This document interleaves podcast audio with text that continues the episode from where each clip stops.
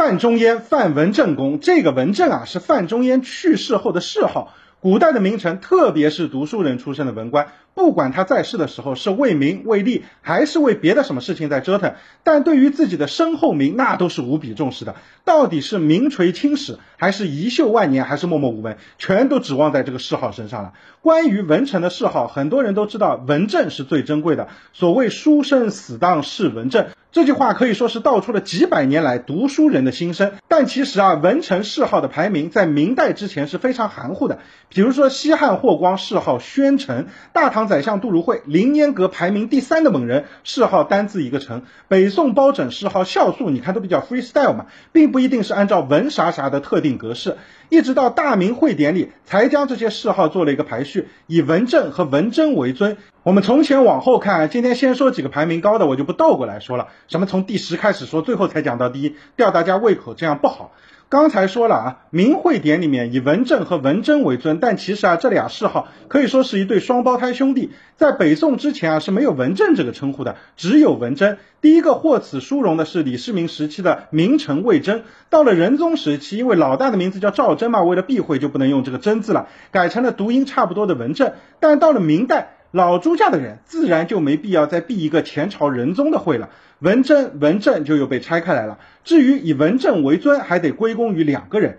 一个啊是之前说过的范仲淹，范文正公，能力品格都无可挑剔，堪称千古名臣表率。另一个啊就是司马光了，谥号也是文正。虽然这个人是有争议的，但毕竟地位还是在那里。司马光就说过一句话：“文正世之极美，无以复加。”文正啊就这么占据了榜一的地位了。而文贞这个刚刚被解禁的名号呢，就只能屈居第二。释法里面对每一个字都是有描述的，对于文正的正描述都是无可附加的溢美之词。之后的整个大明王朝得到文正称号的人呢不多，只有五个人，分别是方孝孺、李东阳、谢谦、倪元禄和刘礼顺。很多人看了是不是觉得我去这都什么人呀？张居正、于谦、王阳明呢？所以啊，这又说到另外一个话题了。谥号这个东西，你说它公平，它也公平；你说它不公平呢，也不是太公平。毕竟是皇帝给的，皇帝也是人，主观上的倾向性会起到非常大的作用。明代的这五个文正里面，方孝孺、倪元禄和刘礼顺是南明小朝廷追封的，比较不权威了。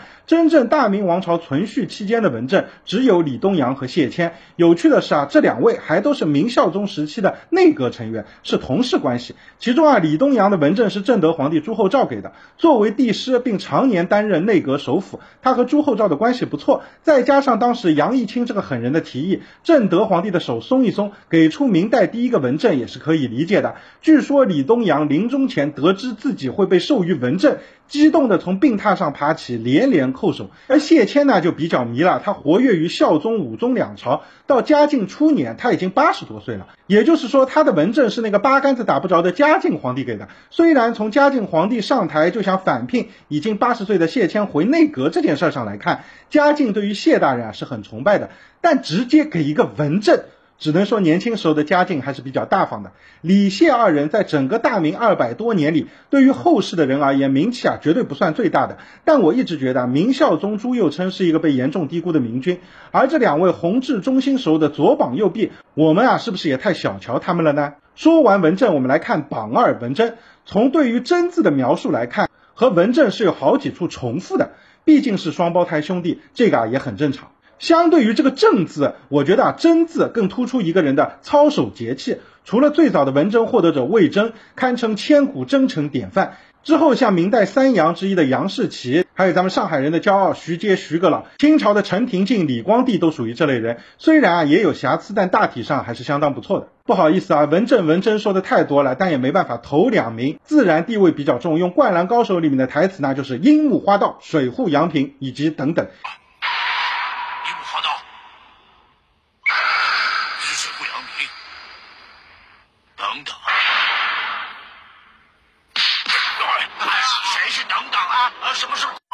现在我们来看那些等等，第三名文臣拿到这个谥号的人里面啊，我们熟悉的人就太多了。比如说谋圣张良、民间传奇刘伯温、一代圣贤王阳明和清代的阿贵，这个阵容啊可以说是相当豪华了，甚至很多人啊觉得可以碾压前头的文正文贞了。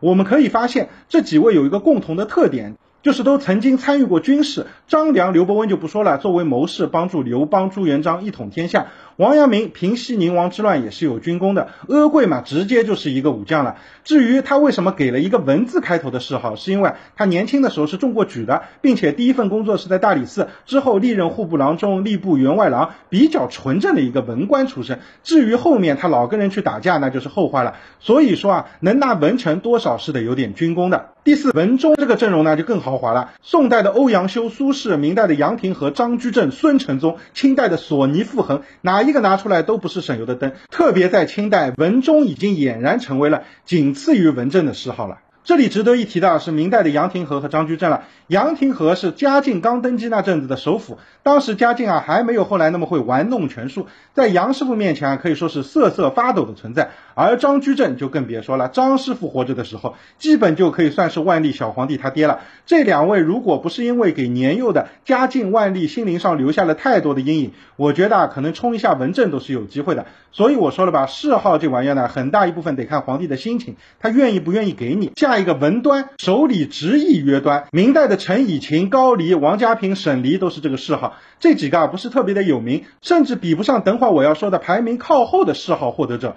但这几位啊有一个共同的特点，就是都参与著书，并且活着的时候啊都有着大儒的身份。虽然说后世的名气不大，但这种人啊通常门生满天下，在当时的地位远不是我们现在能想象得到的。接下来呢是文定这个群体的名人又开始多了啊，唐宋八大家的曾巩、苏轼，明代的杨复、李春芳、申时行、徐光启，全都是名人吧？定这个字描述不多，大律禁民约定，纯行不爽约定，安民大律约定，安民法古约定。可以看得出啊，至少以明代为例，都是属于守成类型的。他们啊都没有非常激进的个性，安民不折腾，算是一个非常重要的衡量标准了。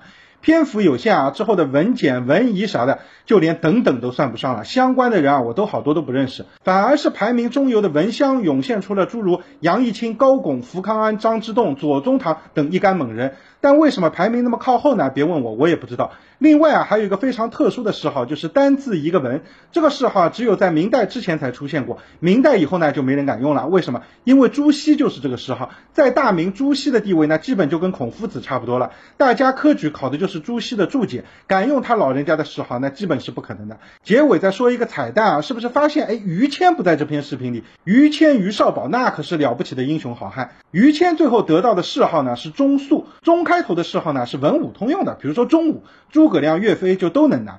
中字系列还有一个很神的谥号叫忠宪，这玩意儿在北宋的时候可是个好东西。开国宰相半部《论语》治天下的赵普就是这个谥号，不过后来被秦桧给用了。虽然之后秦桧忠宪的谥号被夺，给了个谬丑，但从此以后这个忠宪就算是臭大街了，再也没人敢用了。你说是招谁惹谁了？今天的内容呢比较多，但比较全面。大家辛苦看完的同时，就别忘记点个关注，我以后聊天吹牛增加点素材呗。